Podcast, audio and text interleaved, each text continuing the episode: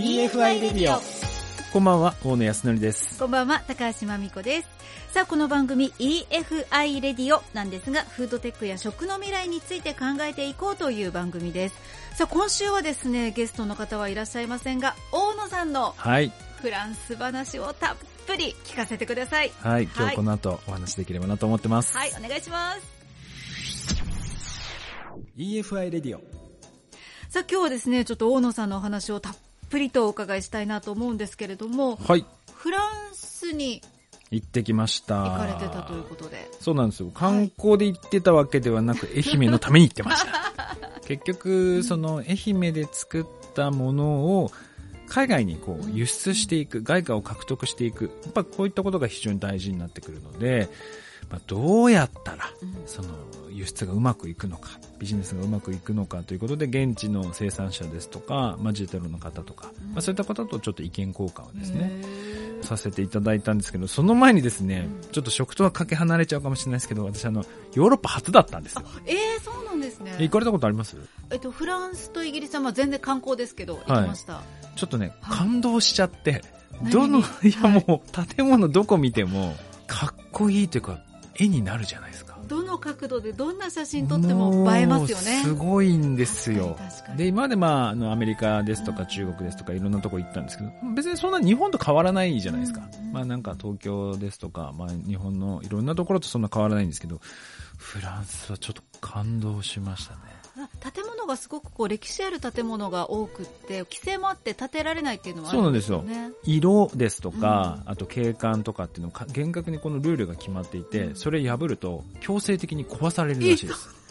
厳しい。すごい厳しいなと思って。罰金とかじゃないですね。もう、そう、取り壊しって言ってました。へで、さらに壁も確か3年に1回とか定期的に塗り替えなきゃいけないらしくて、で、それも全部指定されているので、その通りにやらなきゃいけない。でもその通りにやってるからこそ景観が維持されるっていう。でも気になったのが、クーラーとかはい暖房設備がないんです。ーえ、そうなんですか？だからエアコンの室外機を外に置いたら景観が崩れるので、か。クーラーというものがほとんどないえーので、暑い時は外行け。外で、まあ、涼みながら飲むか、他の国に移動するかっていう。なるほど。だからカフェ文化っていうのも、なんかそんなところからも来たんですかね。あ、だからみんな外で飲んだり食べてるっていうのは、そういうのがあるのかもしれないですねう。んで、あとはやっぱりすごく行って感じたのは、食を皆さん楽しんでますようね。ーんすごい楽しんでる。ご飯とか食べてる時に、ほとんどの人がもう目と目向き合って、コミュニケーション取って皆さん笑顔なんですけど、日本人ってうん携帯電話見る率高いんですよ。高い、本当高いですね。高いんですよはい。で、携帯見てたの日本人の観光客だけです。いい。日本人、多分おそらくですよ。写真撮ってうん、ツイッターとか、うんフェイスブックとかに上げてんじゃないですか。うんうんうんうんか何か調べてたのかわかんないですけど、うんうん海外の人はもうみんな携帯なんか触らず、で、なんでかってちょっと聞いてみたんですよ。うんうんそしたらですね、平均年収がだいたい500万ぐらい。で、日本よりちょっといいぐらいうんなんですけど、物価はまあ倍ぐらいなので、レストラン非常に高いんですよね。なので、若い人はあまり行けない。うんなんでかというと、お金がないから。で、結構皆さんそのレストランで食べるというのが楽しみにしていて、まあ、それなりに高いので、うん日本の感覚で言っても2、3倍ぐらいはするので、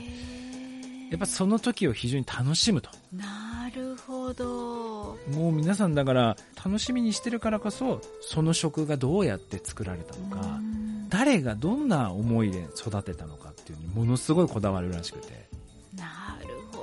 まあ日本みたいに、まあ日本みたいにというか、こう、うちみたいに作るのめんどくさいけん食べに行こうや、みたいな感じではないってことですよね。そうなんですよ。だから確かにその話を聞いた後、そのレストランをパッと見渡したんですけど、若い人あんまりいないんですよね。結構やっぱり50過ぎてからの方たちが非常に多かったかなっていう印象でしたね。なるほど。そうだから味覚とかその食に対しての考え方というのはなんか日本に近しい気がします。だから日本のその生産でどういう思いを込めて、まあ、その作ったのかとかっていうところは非常にその一緒の考え方でできるだろうしあと味も理解多分できるんじゃないかなと思いますね。結構繊細な味っていうのも理解できる人たちなので、だからあの市場としてはやっぱりフランス、その海外に出ていく、まあ、愛媛で作ったものは海外で通用するなっていうのは非常に感じましたね。なんかあの、フェイスブックにね、美味しそうなものたくさんあげていただいてましたけど、うんなんかこう、ね、これ美味しかったな、みたいな出会いってありました？えー、でもね、うん、なんでも美味しかったんですけど、まあでもね、やっぱり肉料理にしても、魚料理にしても、うん一つ一つのこだわり方、作り方っていうのはやっぱ尋常じゃなかったですかね。で、やっぱり一つ一つの料理にストーリーもあるし、なんか全部がすごかったっていう感じですかね。さすが食の都っていう感じで、逆に日本みたいにコンビニみたいなものがあって、うん、そのなんかサラダセットとかうどんとか、なんかね、あるじゃないですか、お弁当とか。うんうん、そういうのなんか売ってないですからね。そもそもコンビニもほとんどないし、そのファーストフードみたいなのもあんまりない。で基本的にカフェって言ってもまあパンが出てきて、まあデザート出てきてとか、なんかやっぱ食はすごかったですね。なんかもう記憶をたどると、なんか私もフランスに行った時にカフェに入って、フランスパンの中にこうチーズが挟んであったすごいシンプルなものが一番美味しくって。何これっていうねいや美味しいですよ。美味しいですよ。いやだからこそそういうのが理解してもらえるし食に対してのこだわりが強いのでその愛媛でこだわったその生産っていうのは、うん、あこの辺本当に通じるなっていうのはすごく感じたんですが一個だけ課題があって、うん、高すぎる。日本の食材が。なんでかっていうと、ヨーロッパまで運んでいくのに、まあ船で運んでいくんですけど、やっぱり日本のものを運ぶというだけでやっぱり島国なので持っていくのにものすごい時間がかかるし、労力、あと、まあ、かかるということはそれだけコストがすごいかかるので、同じものを作ったとしても、やっぱり品質だけではちょっと成り立たないぐらいコストが上がってしまうので、そこの課題をどうクリアしていくのかっていう。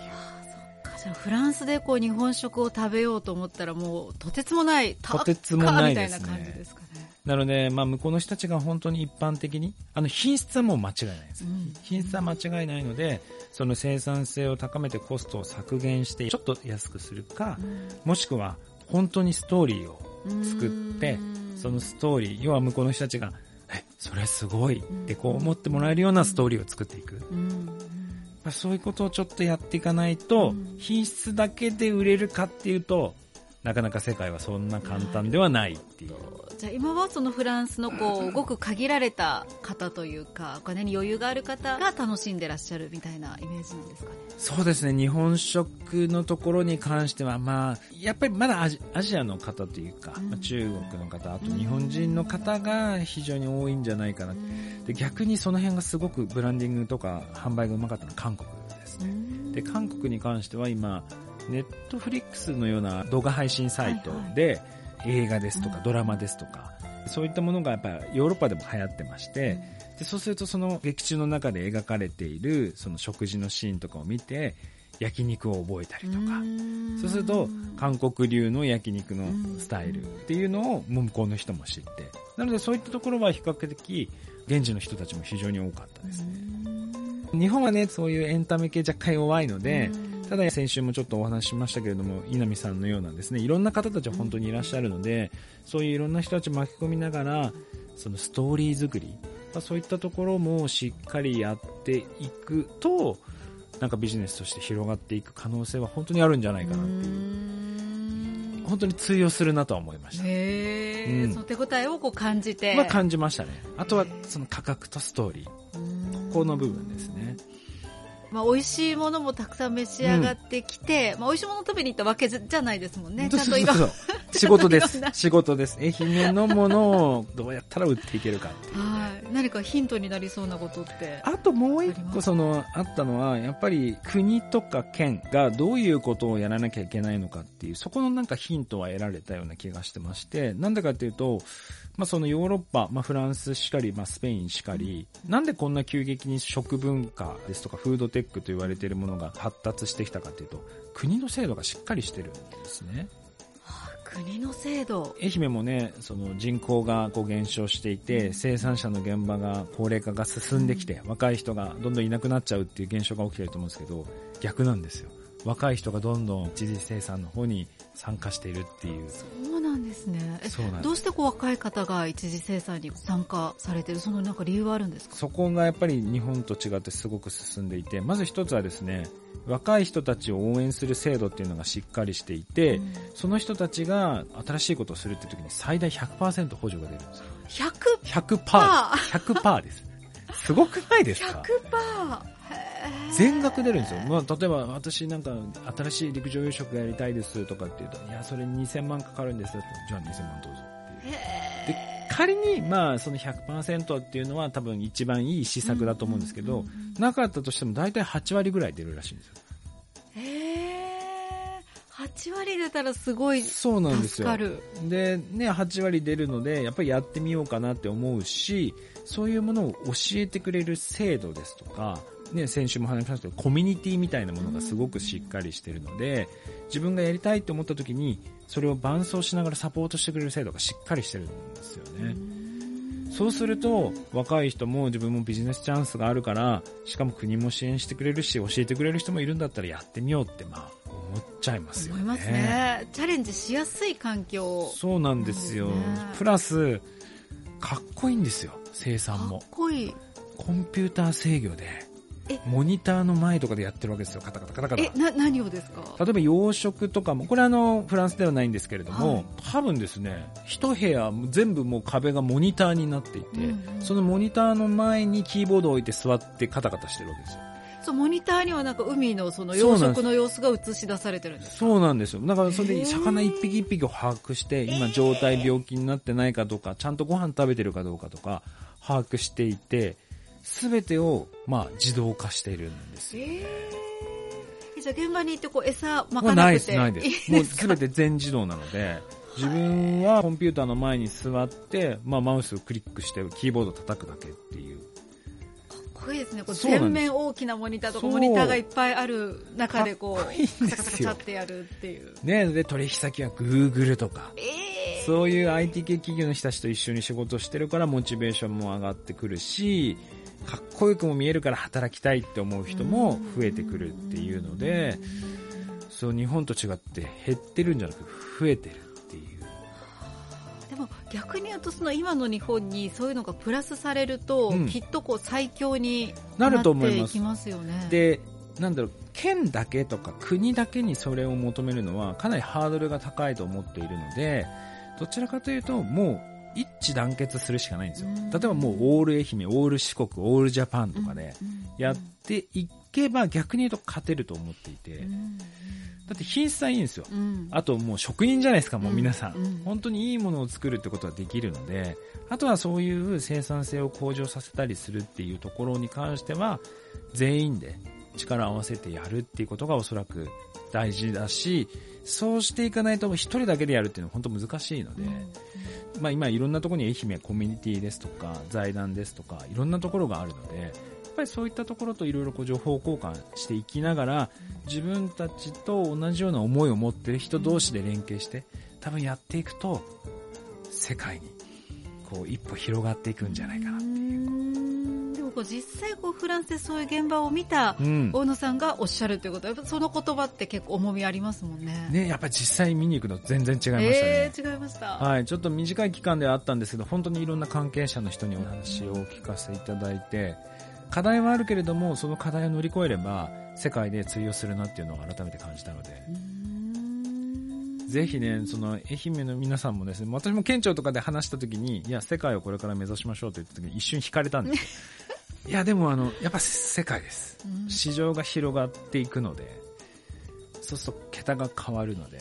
で、そうやって売り上げがどんどん伸びていくれば、産業も広がってくるし、うんそうやって仕事があれば、若い人たちもどんどんね、出戻りも含めて人が戻ってくるので、早くそういう世の中というのを、我々大人が作ってあげないと。そうですね。若い世代がやっぱりいないとどうしても活性化しないですもんね。そう、だから我々のね、子供とか孫の代まで続いていくっていうふうにするためには、今我々がその産業を守っていかないと、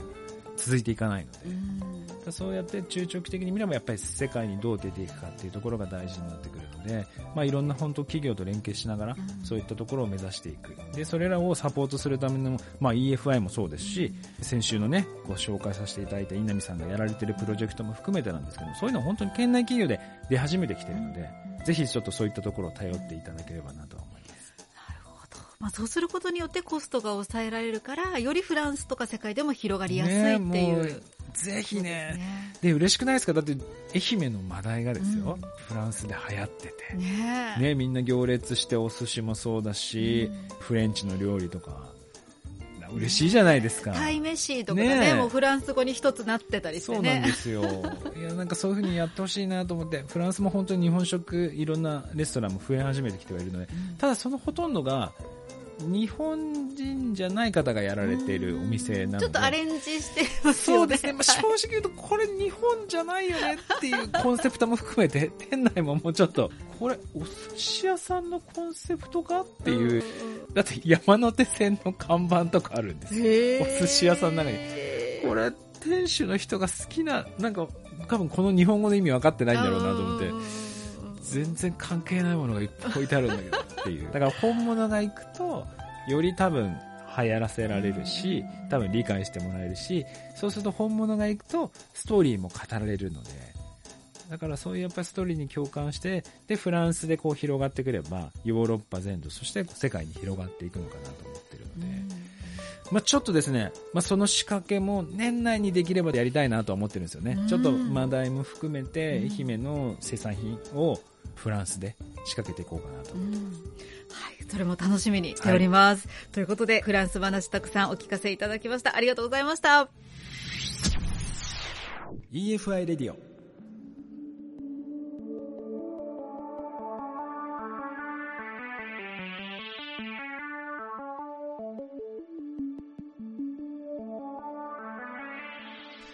ということで EFI レディオエンディングのお時間なんですが、いやー、なんかいいなフランス行きたくなりました。いやーでも私は本当に愛媛をきっかけに愛媛の食をどう世界に広げていくのかっていうのが私の中のテーマなので、